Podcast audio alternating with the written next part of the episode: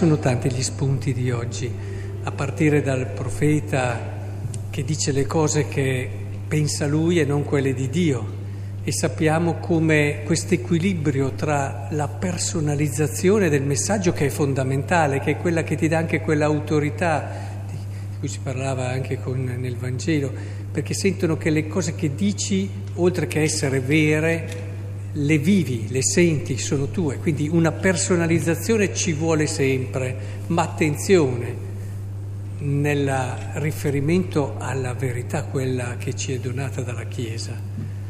E, e credo che sia molto importante questo, anche se poi sappiamo che la verità è sempre oltre, anche alla Chiesa stessa, però il dono che ci è stato fatto con la Chiesa è proprio quello di darci un'indicazione, un orientamento fondamentale di cui dobbiamo sempre tenere conto.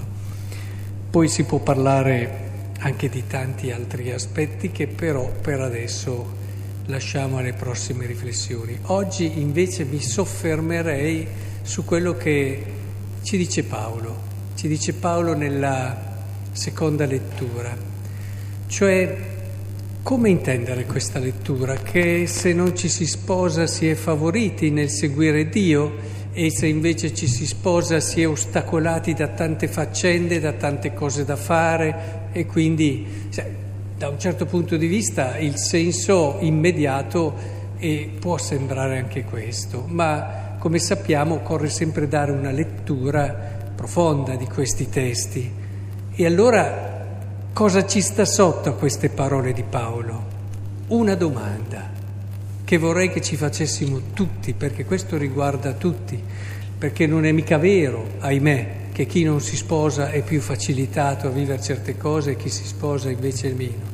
Anzi, quindi è una domanda che si deve fare chi si sposa e chi non si sposa. E anche si consacra, perché qui è sotteso. E e la domanda è questa, perché io ci sono? Domanda semplice, no? Domanda semplice a livello di, come dire, viene spontanea se vogliamo, dopo la risposta è un po' più complessa, però tutto incentrato lì, perché ci sono?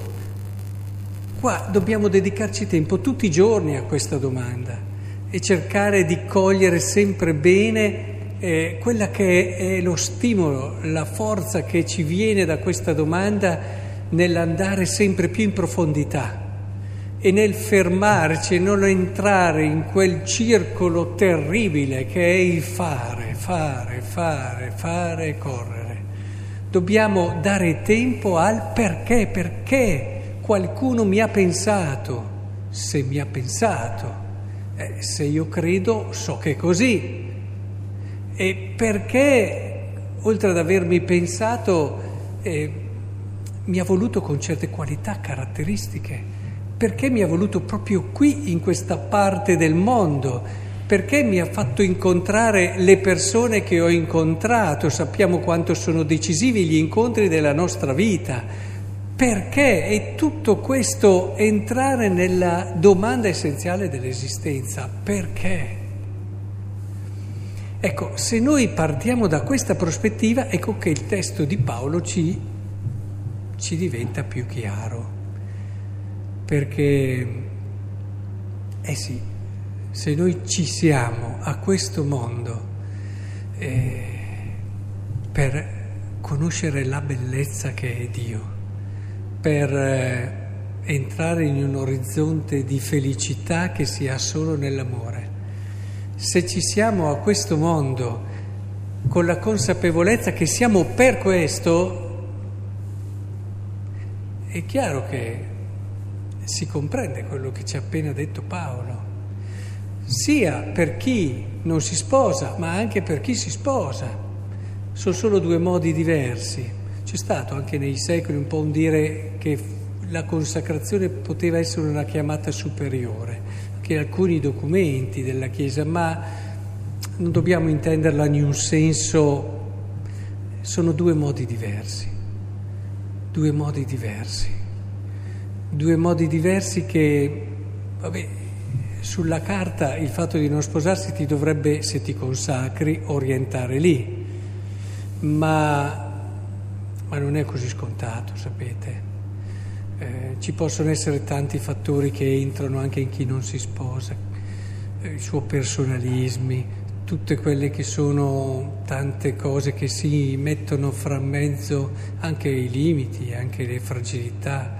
E, e soprattutto un perdere quel senso di concretezza dell'amore che tante volte invece nel matrimonio c'è, perché ti, tutti i giorni devi, devi vivere quel misto che è stupore, meraviglia, attrazione, che però si compone anche negli anni con la pazienza, con eh, la rinuncia e il sacrificio, con quello che è un eh, dover perdonare e tante dimensioni vere, vere dell'amore che ti aiutano a capire l'amore com'è davvero e a non semplicemente idealizzarlo o chiamarlo amore quando invece alla fine sei chiuso in te stesso, in quelli che sono i tuoi modi di vedere, di fare, di operare. Quindi vedete che il discorso è più complesso del semplice dire non ti sposi o ti sposi. Il discorso soprattutto è più profondo, cioè sei chiamato a vivere la profondità del tuo essere arrivare a dare una risposta con la tua vita alla domanda essenziale che ti permette di vivere con consapevolezza ogni istante e momento della tua vita. E, è chiaro che in tutta questa logica pensiamo agli sposati, è vero, quando sei giovane ci pensi poco, ma lì dovremmo lavorare con i giovani per farglielo capire, che non sposi uno perché ti piace non sposi uno perché alla fine ti sembra che abbia le caratteristiche, ha gli stessi sogni che hai tu, punto e basta. È importante che il matrimonio sia collocato su questo orizzonte di verità e di profondità. E sposi allora chi puoi vedere come compagno di una vita in questa ricerca di consapevolezza e di crescita nell'amore, dove lui ti aiuta e lei ti aiuta ad essere te stesso e a rispondere a questa domanda. E, ed è chiaro che allora il matrimonio ha tantissime dinamiche bellissime. Pensate solo a poter generare dei figli, un mistero immenso che ti parla di te ti parla di Dio.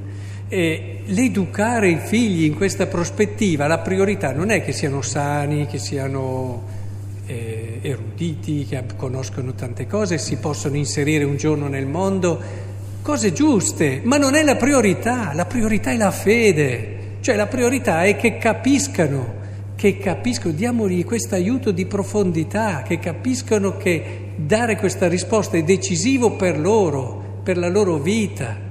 E ci auguriamo, perché poi non è automatico che possano arrivare alla fede.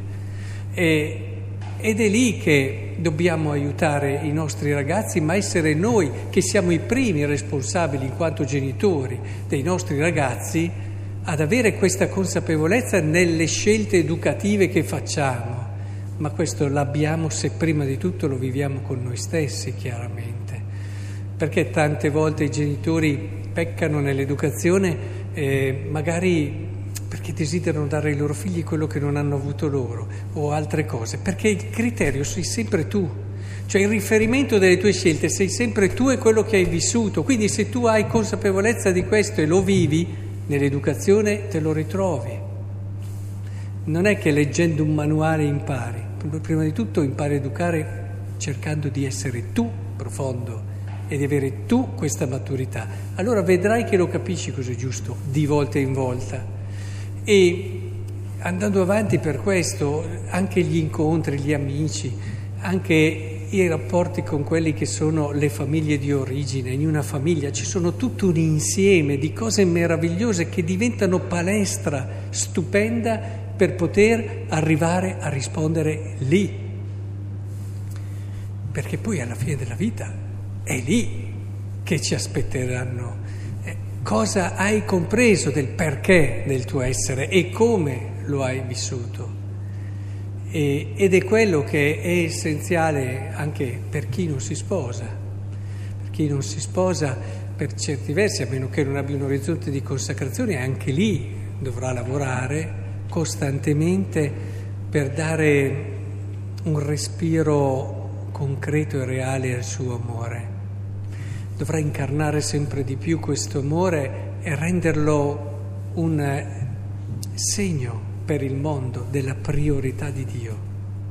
Eh, chi come Vergine si consacra a Lui lo è col suo stesso essere, poi lo deve tradurre giorno in giorno per far vedere che la verginità è un qualcosa di gioioso, a volte non è sempre così, ci sono degli sguardi o delle, è qualcosa di bello, è un qualcosa che ti stimola continuamente a riconquistare dentro di te un equilibrio e un senso dell'altro, dell'apertura dell'altro, perché poi ti permette anche, non avendo una tua famiglia su cui riversare dimensioni di affetto, di amore, di, di custodia, di aprire e spalancare il tuo cuore a tutto il mondo. E quindi eh, il Vergine ha questa possibilità, se lo vive bene, di avere un amore che eh, quando lo si incontra senti che è sempre pronto anche per te ad essere accogliente, ad essere disponibile e premuroso e capace anche di sacrificarsi. Quindi capite, queste parole belle di Paolo ci portano al centro del nostro essere, al centro del nostro essere ed è fondamentale che dedichiamo tempo, io vi imploro, a volte dico pregate di più, ma questo pregate di più in fondo è un riportarvi lì, e rompete queste logiche. In fondo, dicevo prima, i giovani sembrano senza passioni tante volte, perché è così, le passioni tristi, no? le, le dicono gli esperti dei giovani d'oggi, li si vede così riprendendo Spinoza, come penso alcuni conoscano. Ora il problema però è questo, i giovani d'oggi, ripensiamo anche a un Don Bosco, si lasciano guidare troppo invece da ciò che è sensibile, da ciò che emoziona, da ciò che è immediato.